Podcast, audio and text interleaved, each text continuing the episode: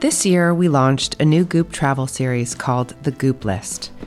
I wanted a way to share annually what I found to be the best of the best, from my favorite places to stay in Italy to a truly special spa in Costa Rica. If you are inspired to travel more this year, perhaps because you perused our recommendations on the Goop list, hosting on Airbnb is excellent for people who frequently travel. The beauty of hosting on Airbnb is that while you're away, someone else can get as much joy from your home as you do. Alongside frequent travelers, Airbnb is also great for those who have extra space or an in law suite that isn't always being used. If you've stayed at an Airbnb before, you know the unique experience it offers. Now you can share that same experience with others while earning some extra income. To learn more about hosting on Airbnb, head to airbnb.com slash host.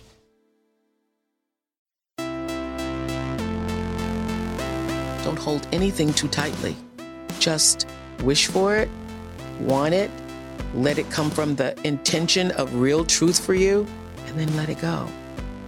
For me, our soul is like it's unbound, it's limitless, but we will use words to limit ourselves.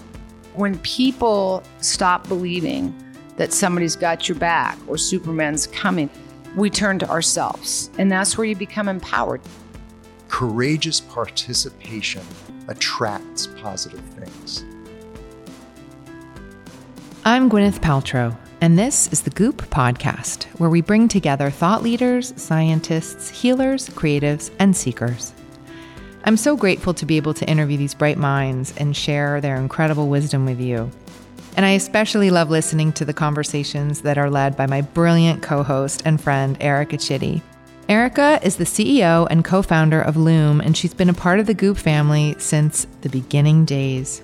We believe that simply asking questions and listening has the power to change the way we see the world. I'll let Erica fill you in on her guest today. My guest today is Tara Brach. Tara is a clinical psychologist, spiritual meditation teacher, and the best selling author of Radical Acceptance, True Refuge, and my favorite, Radical Compassion. Tara's new book is called Trusting the Gold Uncovering Your Natural Goodness. In it, she explores how our lives shift when we soften to the world around us, and as she puts it, trust that everything and every feeling belongs. I've loved her work for a long time, and her guided meditations and weekly online satsang talks have helped me through many a dark moment. Today, we talk about how to recognize the gold around us and when we're living out of alignment. She expands on RAIN, an acronym that I often use for mindfulness and compassion, and she shares how we can cultivate a meditation practice that's sustainable and how to deepen our sense of compassion as we move through difficult times. I'm so excited to share this conversation with all of you. Let's get to my chat with Tara Brach. I've read a few different places or heard you talk about this, but kind of your emanation point was from a place of deep suffering and eh, during your time as a young adult, you referred to yourself being in something that you described as a trance of unworthiness. And I'd, I'd love to hear you say more about that. Yeah, yeah. Well, I was in college when I got introduced, and I was a social activist. I was really, you know, passionate and fervent, and you know, and on weekends I'd be at rallies and meetings and this and that, and then on Tuesday nights, I'd be in my yoga class where we were learning meditation and it was peaceful and loving. And I remember at one point after a meditation class, walking out, and it was like spring night and the trees were fragrant. And I stopped under a tree, and it was like my body and my mind were in the same place at the same time.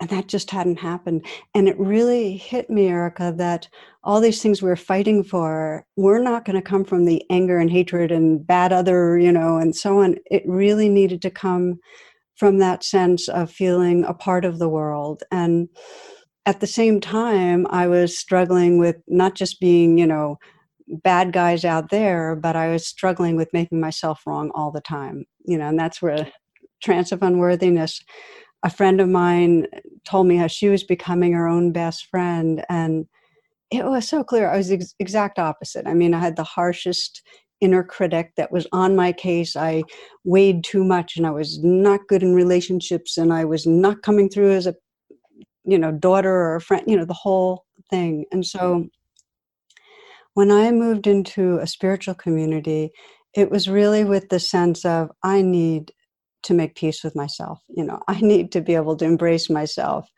and I need to feel a connectedness with this world if I want to be able to help. You know, so that was the entry, as you said. It was that, and I call it the trance of unworthiness, because if I do, if I'm with a group and I do a hand raise and say, "How many of you think you judge yourself too much?" I mean, you know it that everybody's hand goes up, but people don't always realize how many moments there's some monitoring of how am I doing and feeling like they're falling short so it could be us doing what we're doing right now and there'd be some background thing of well am i really being authentic or you know am i really speaking to the point or you know it's that monitoring and it keeps us from being spontaneous you know it, it screws with our nervous system so we're always stressed. It's fight flight freeze all the time when we don't like ourselves. Take what you just said now about this idea of this trance of unworthiness and move to another kind of challenging concept that I was introduced to when I was quite young. When I was 19, I went on my first Vipassana retreat and really got my first introduction to Buddhism and you know and, and insight work. And two things I heard at that Vipassana that I still hold with me very closely to this day was that the teacher introduced us to samsara and this idea of the wheel of suffering and described life as exquisitely painful. And then went on to share that, you know, regardless of what our goals are, whatever we think we want to do, like the goal can be fixed, but the path to get to that goal is going to be fluid. It's going to be like being in a river and going over rocks and moving over all these different, you know, small but organic obstacles in the way on the way to to that goal that you're you're you're working towards. And so, you know, I've sat and continue to sit with this idea that life is exquisitely painful. And, you know, it brings me to want to ask you about RAIN, which for those that aren't familiar is this framework that you created that stands for recognize, allow, investigate, and nurture. And I'd really love for you to speak about RAIN and how it can help anyone really be more present or work through huge feelings like exquisite pain and suffering and unworthiness. Rain is basically mindfulness and compassion. It's there's nothing new about rain. What makes rain really useful is that when we get triggered, when we're stuck, you know, if somebody's stuck in anxiety or self-hatred or anger, we are it's a limbic hijack, you know, we are we are caught and those are the moments we completely forget our way back home. That's when we need kind of already to have okay here's what i'm going to do. I'm going to pause right here. I call it the sacred art of pausing because everything comes out of this capacity just to stop for a moment those those it just opens up some choice. So we pause and then the r of rain is to recognize what's going on. And in the moment and you know this from your training in vipassana and insight meditation if you can name something it doesn't trap you as much. And and now they can actually show you with the scans of the brain how when you're naming something it starts lighting up the frontal cortex and you get more integration going. You're not so hijacked you know so the r of rain is you just notice what's happening okay anxiety let's say and just say it you know anxious and then the A of rains allow. And allow means instead of ignoring it or fixing it or judging it, you just let be for a moment. It's the one thing we never do, you know, just let it be. I sometimes say, this belongs. And it's kind of like these are waves in the ocean. They're here right now. They belong. Doesn't mean I have to like them, but by just letting them be there again, you can see that the whole body mind starts opening up some. We're just not so trapped, you know. Mm. Mm. And then the I of rain is investigate. And investigate isn't really cognitive or intellectual. That's the mistake that's made because we can spend decades investigating with our minds. investigate is somatic, and they your issues are in your tissues. And the grounds of, of learning mindfulness is to come into this body. And it takes practice and courage. And if we've been traumatized, it takes support. We can't do it right away. But to start investigating how the experience is felt in the body is the, you know, I of rain. And when we come into our body, then we can nurture. And there's this really cool saying from an evolutionary psychologist that we're not survival of the fittest we're survival of the nurtured. Mm. Mm. We are social creatures. We need nurturing. We need to be able to hold ourselves with care. We need to hold each other with care.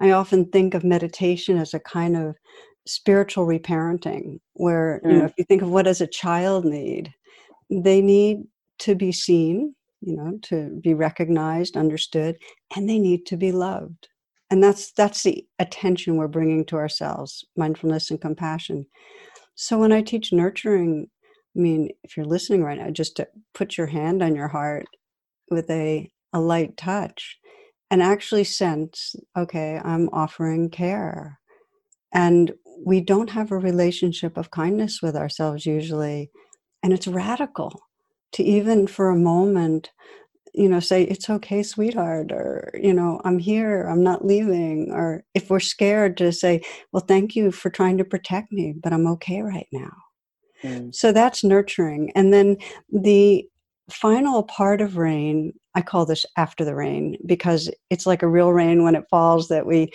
we really get the blossoming the fruits afterwards is when we just notice okay what's the quality of presence right now mm.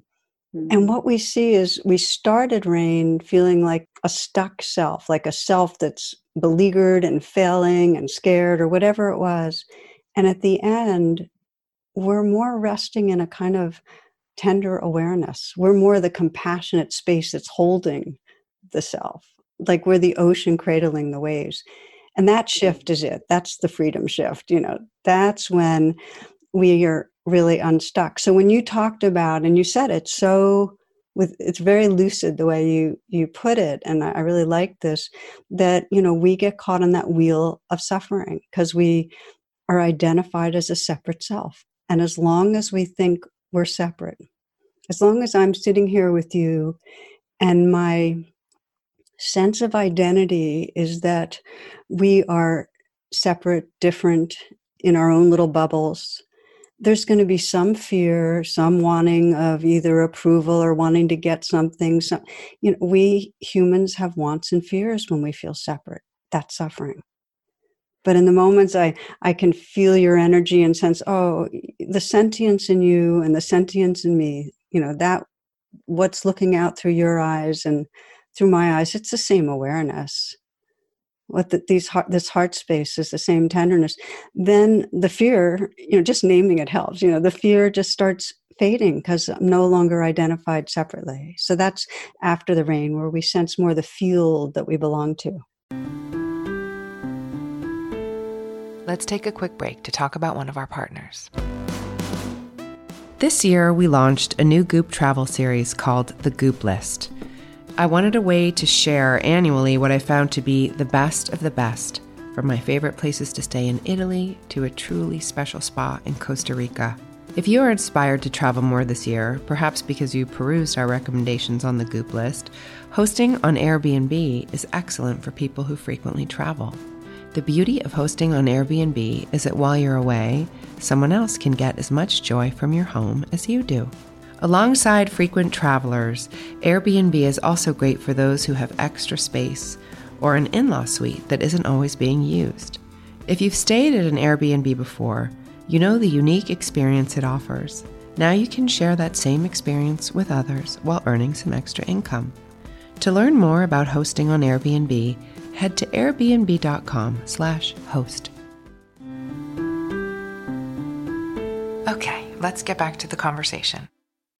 You touched on this idea of moving away from the I in RAIN investigating being this kind of analytical or academic or intellectual, you know, digging or or, yeah. or, or search, you know, and putting it more into a somatic context, into a body-based context, you know, really brings me to think about this kind of year of immobilization we've all been in.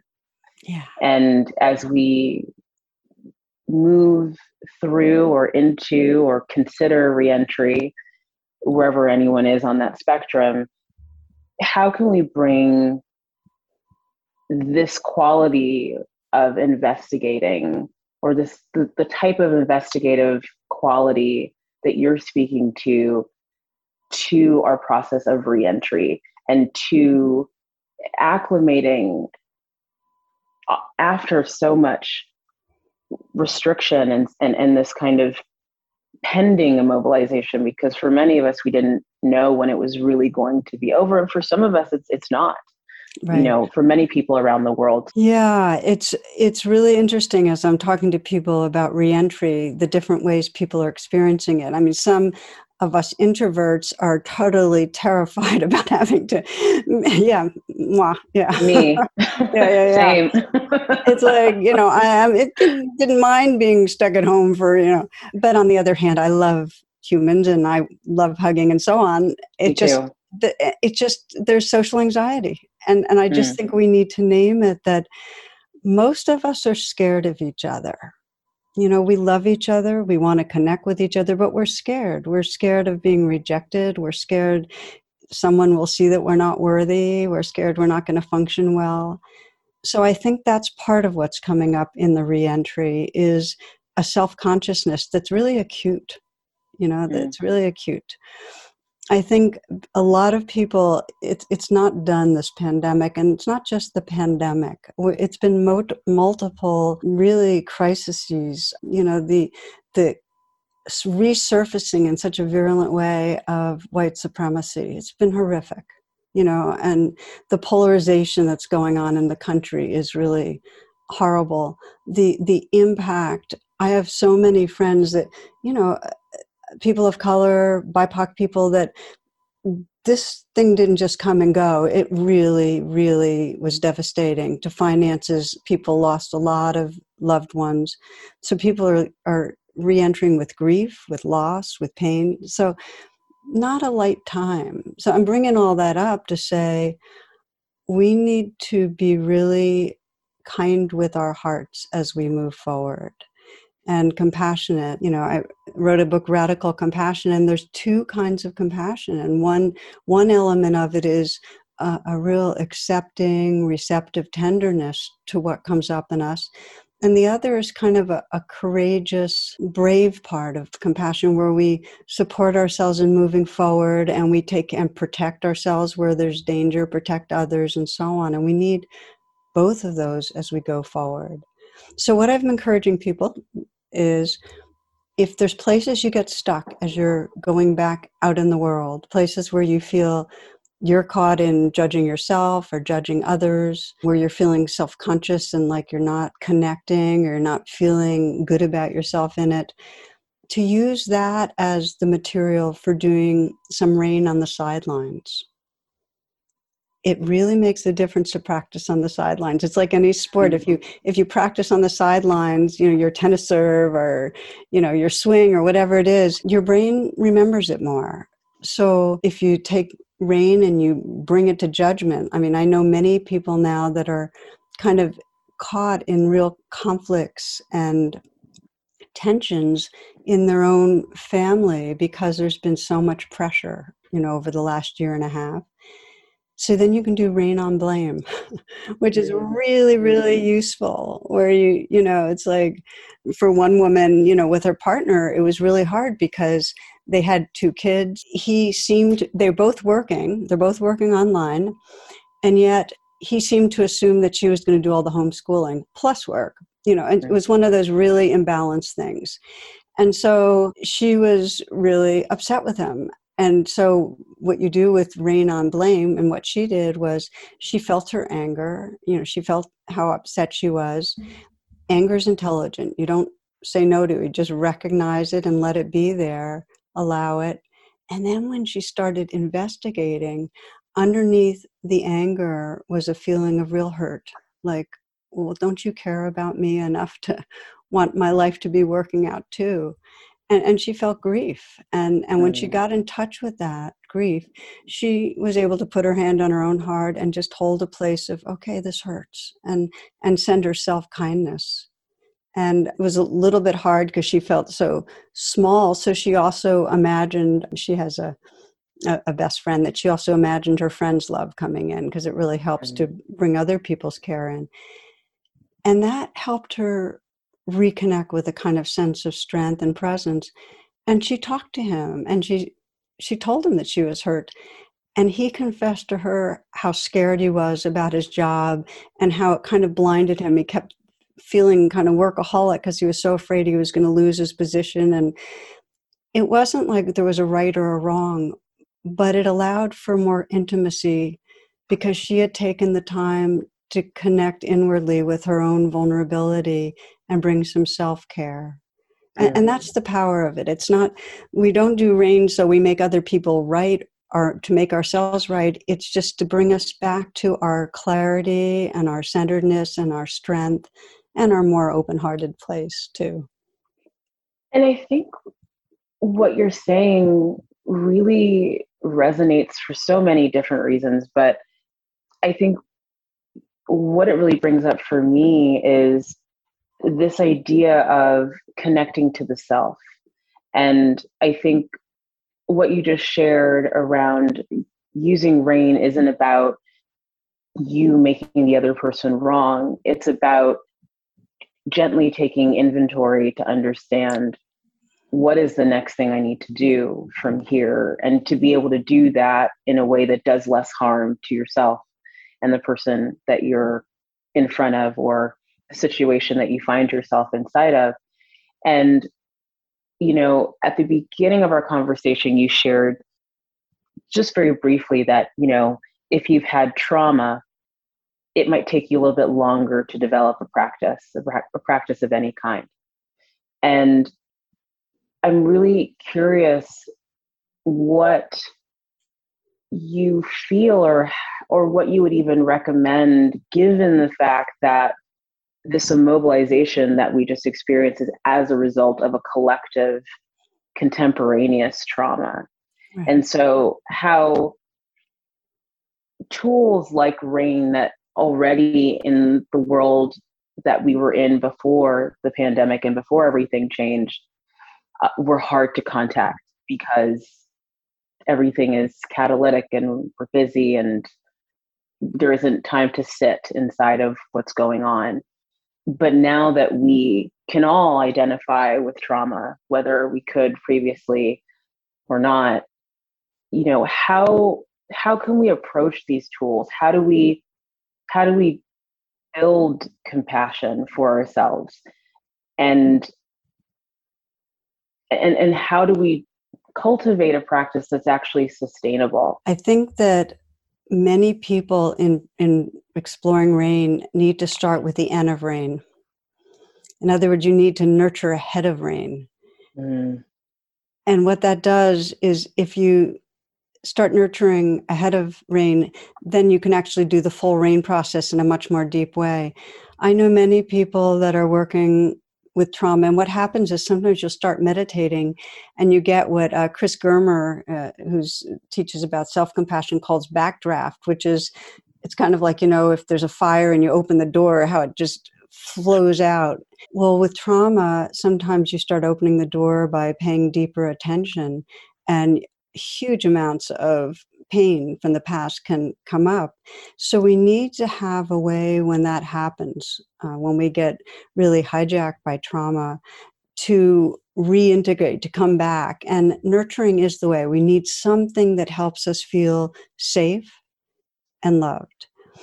And each person, Erica, has a different way we have to so everybody has to experiment like if i if you were telling me well here's how my trauma shows up. And uh, what I would ask you is when is it that you do feel safe? Like, what does help you to feel more safety or more love in your life? And you might say, well, this particular person helps me feel safe, or if I go to this particular place, or I lean on that tree, and or I lie in the ground, and you'll tell me something that even a little bit helps. And then I would design a practice with you that strengthens that pathway. Because all we need is a tendril towards some sense of refuge a tendril and we can cultivate it. That's the that's the power of neuroplasticity you know is that it's amazing what's possible.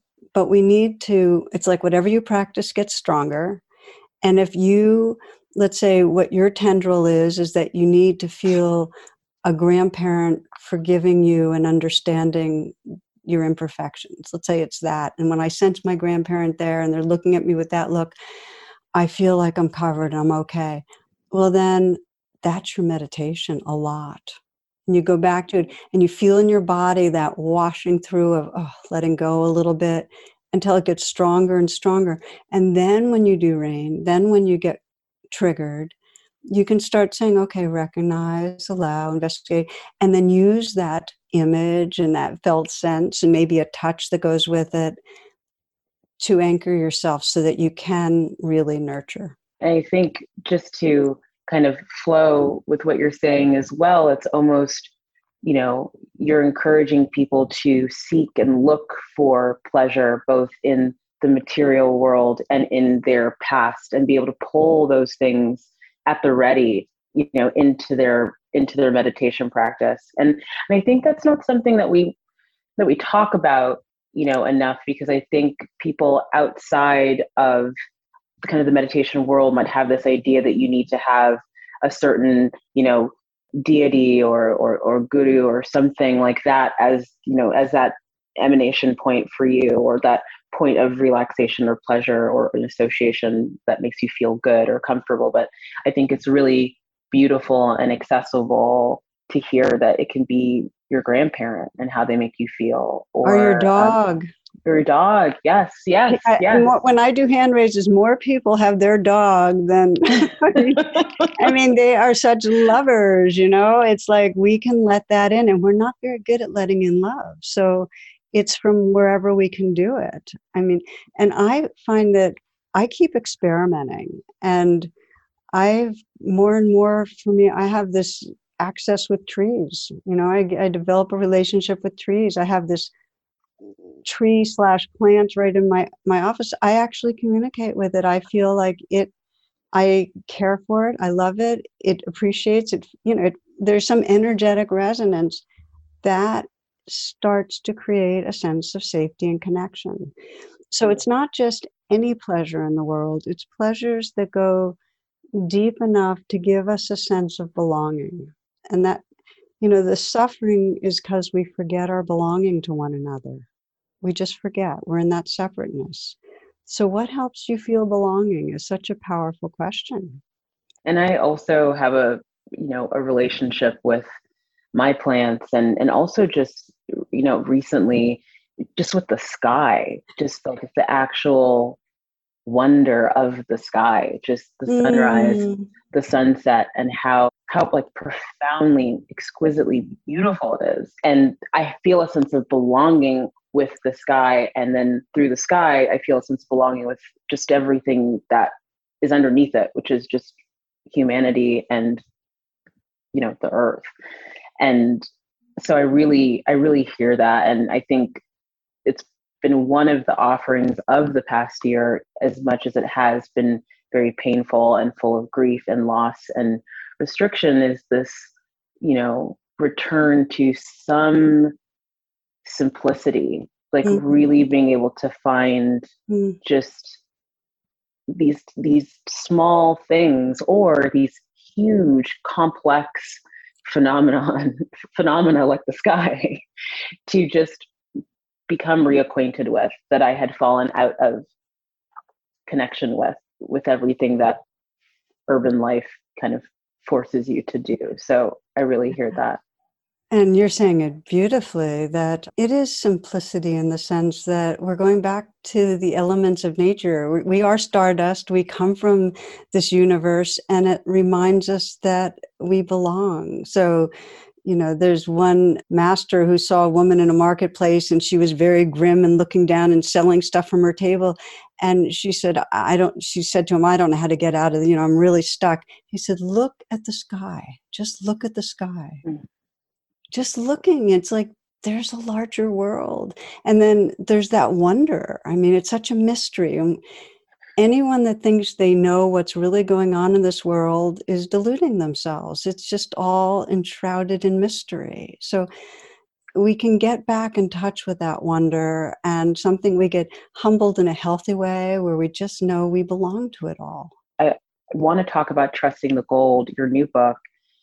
And getting back in touch with our own goodness, getting back in touch with that golden part of ourselves, which I think is such a right on time sense of of being to or state of being to be exploring because I think so many of us at different stages over the past year and before that maybe have abandoned that just that discovery process or even beyond the discovery if you found it almost losing belief in its in its in its power or its its its worthiness. And so i'd love to hear you talk a little bit about what's in trusting the gold and, and and what you really are hoping for people to kind of take away from it yeah, well, the title comes from a, a, story that I have loved for ages and ages. Took take took place in the in Thailand, where there was this statue of the Buddha that was very plain, not it was huge, but really not very attractive. But people loved it for centuries. It just had staying power through different armies and storms and this and that. And uh, one year there was a big drought. It was in the 1950s, and it started cracking. It was just plaster clay thing. It started cracking, and when the monks shone a light inside one of the cracks, what beam back was the really the glow of gold. And they what they mm. thought was a plaster clay Buddha was really the largest, most luminous solid gold Buddha in all of Southeast Asia. And the monks believed that the it had been covered over during difficult times so it wouldn't be stolen or destroyed just like we cover over our own purity during difficult times in difficult societies and with difficult caregivers and so on to protect ourselves. And the suffering this is the samsara that you were mentioning is that we think we're the coverings. You know we think we're this personality this defended or aggressive person with this addiction and this way of making being successful. We think we're the covering. We forget the gold you know we really forget the awareness and the love and the creativity that's very essence like of our being mm. and really the healing and spiritual path is all about remembering this gold and not just in a self, but remembering the gold that that really is shining through all of us so that we actually get to move through the world and i look at you and i see the emanation and you and me and it's the same gold you know and that so that's the freedom and the book is really about how do we come to realizing that in ourselves and each other? How do we start really trusting it?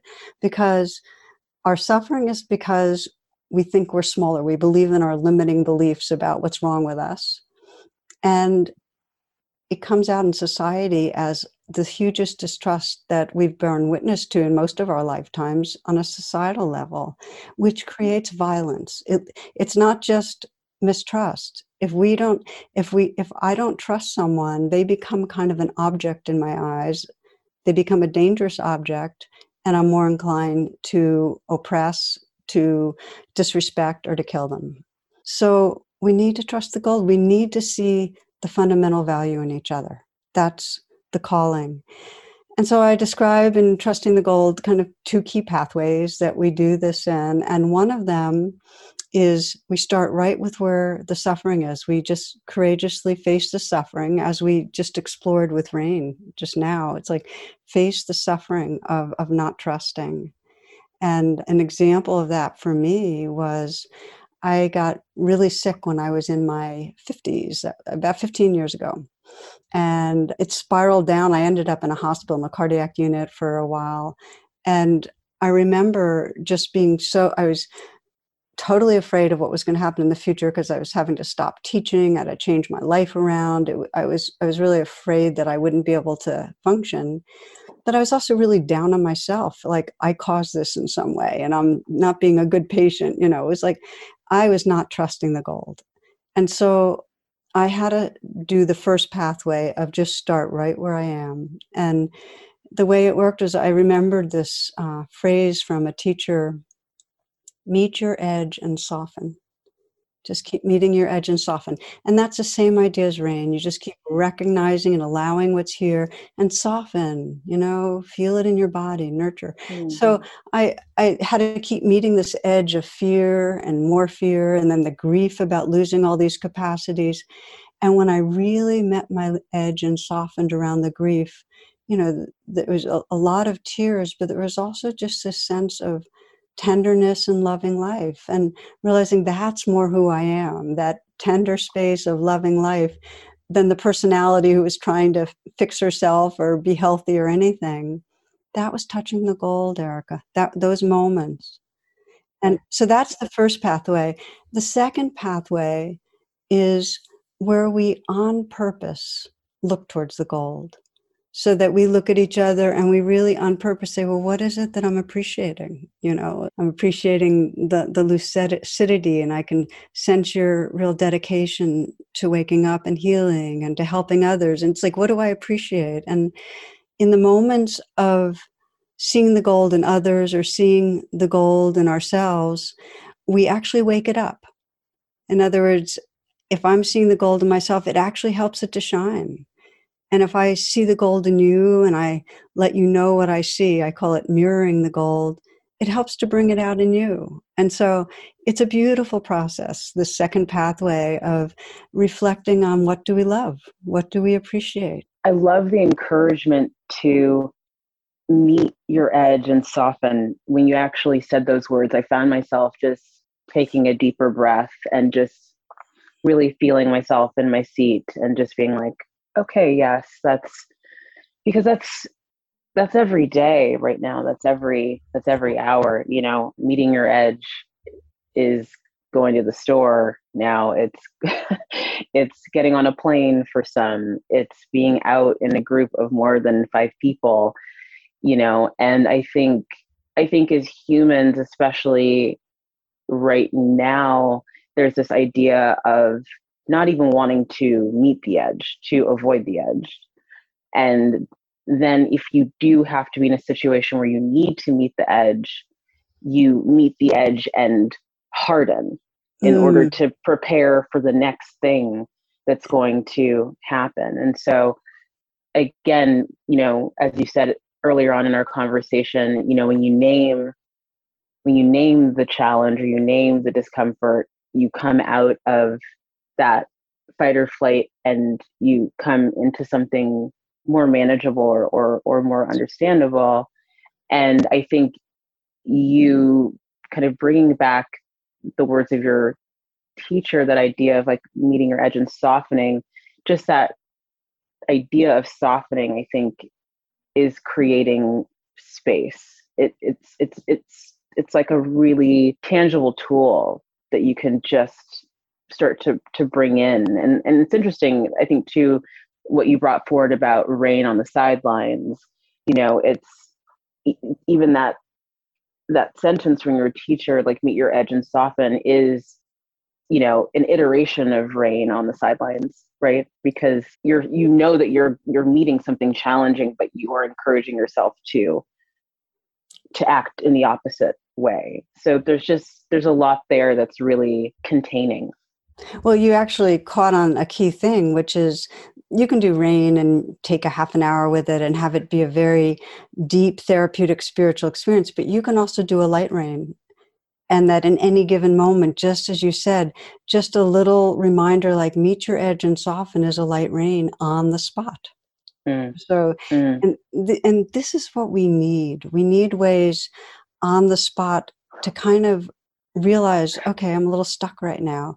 Just a little inner coaching that helps us to be a little more present and a little more open.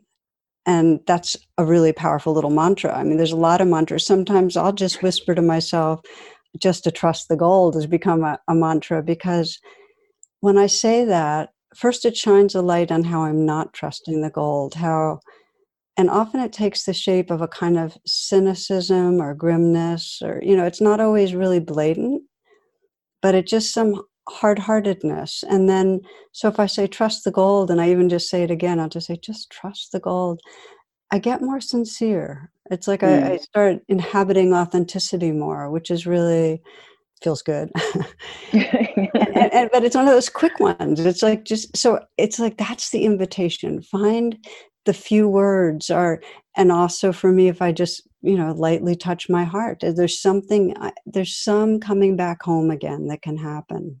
You know when i think about coming back home i do think about my body and i think about my black body and i think about my female body and when I think about this idea of our inherent goodness, this idea of seeing that in one another, it brings me to think and, and to feel that it's important to name that, you know, as someone inhabiting a Black body in a culture and in a country, a world that doesn't see my body as valuable as a body that is a white body, trying to utilize tools like rain or trying to trust the gold is not as easy.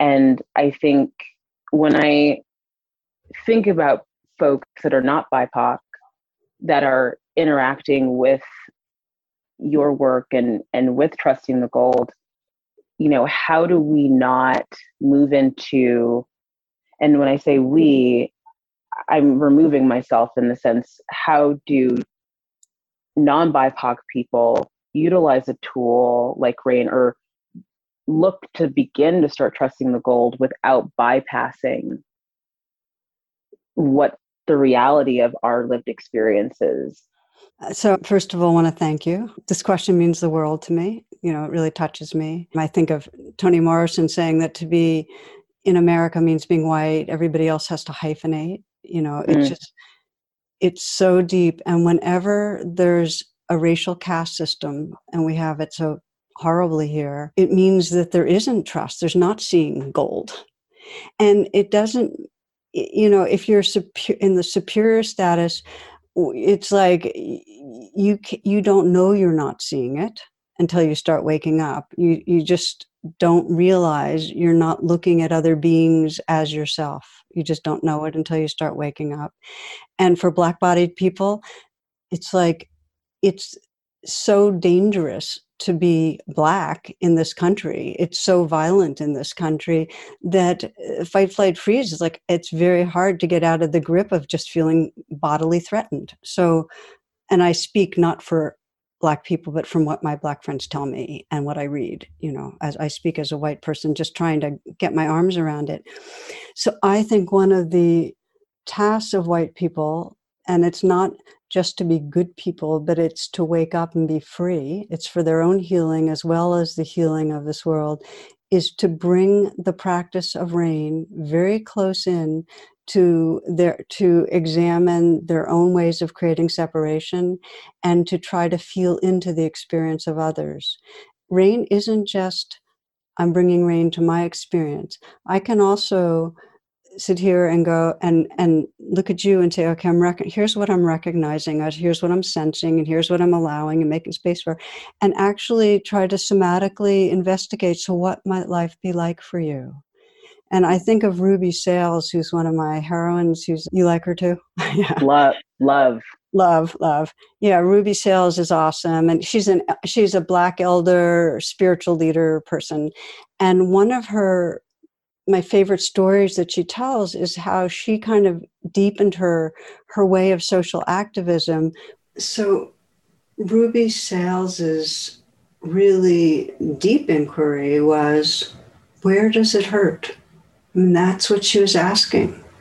Where does it hurt? And then she'd look deeply to really sense what was true about the other person beyond their coverings, you know, what their heart was really living with. And she did it for white people. White people need to do it for black people. You know, women need to do it for men. We need, if we can't bridge the separations, we can't be free so I think that's part of our what we need to be dedicated to. And it's certainly part of my practice, just an ongoing examination because I cannot truly touch happiness if I have any person as other in anybody that's not equal. It's like mm. any inequality means we can't see the gold. Mm. Because the gold mm. is our shared field of heart and luminosity and awareness yeah. Thank you for that I, really appreciate just yeah that's really beautiful. And supportive. Kind of the last question i want to ask you just thinking about this idea of awareness how can we bring more awareness into our bodies? How can we become more embodied? Because i think for me over the years not feeling a sense of connection to my physical body has made it easier for me to do more harm in my life. Mm-hmm. And when I've had pain, physical pain, somehow physical pain has allowed me to connect to my body in a more intentional way. And before having that as as an indicator or almost as like a force function, it was harder for me to contact my body, even in my meditation practice over the years. And so I think embodiment is so key.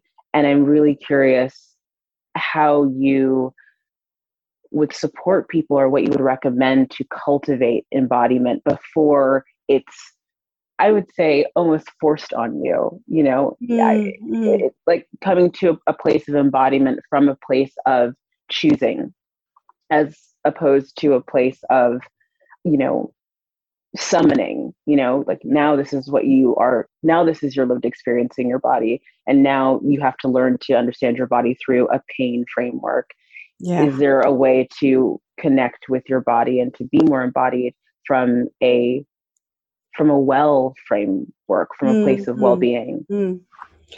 Well, you know, it's so it keeps on stunning me, but we're really a, a dissociated culture. Like we are a PTSD culture, and that means that most of us are living in a virtual world, and it's it's the rarity to really hang out in our bodies. It's it's not our fault. It's just the response when bodies are really uncomfortable when there's feelings of I this is too much to handle feelings. And and many of us had that whether it's through emotional trauma or physical trauma uh, or just the energy of the society. It's like we shift into the control tower up in our brain you know? So we we move around in that. So this is really for all of us your question erica. Like how do we deepen our commitment to coming back here and really inhabiting this living body? Because when we don't it's like you said we lose our capacity for full compassion. You have to feel things to have compassion. We lose our heart. I mean we can't you can't have a felt sense of intimacy if you're not in your body. We lose our power because our power center, whether you believe in chakras and the, the hara and the navel area, our power comes from being centered in our body. You know, we lose our sensuality and all that aliveness and creativity we lose a basic kind of intel- intuitive intelligence. So there's a lot of loss. And so I think the first piece is to forgive that we leave and to want to come back. Mm. To have it as an intention, you know, that we really forgive how much dissociation there is because we're trying to take care of ourselves. It's our way of protecting ourselves. And then to want to come back and then seek to do it gently with compassion, but with some agency. Again, compassion includes agency, that we bring a willingness. And then let's talk about how. Because I keep thinking of this story that I've heard over the years of a sage who people would travel great distances to get answers to their biggest problems. And he'd swear them to silence and sit, they'd do some meditating. And then he'd say, I'm going to tell you one secret and you have to keep quiet about it. And he'd say, What are you unwilling to feel? Mm. And that's the that's a question for us. It's like in this moment, what am I pulling away from? What is hard to accept?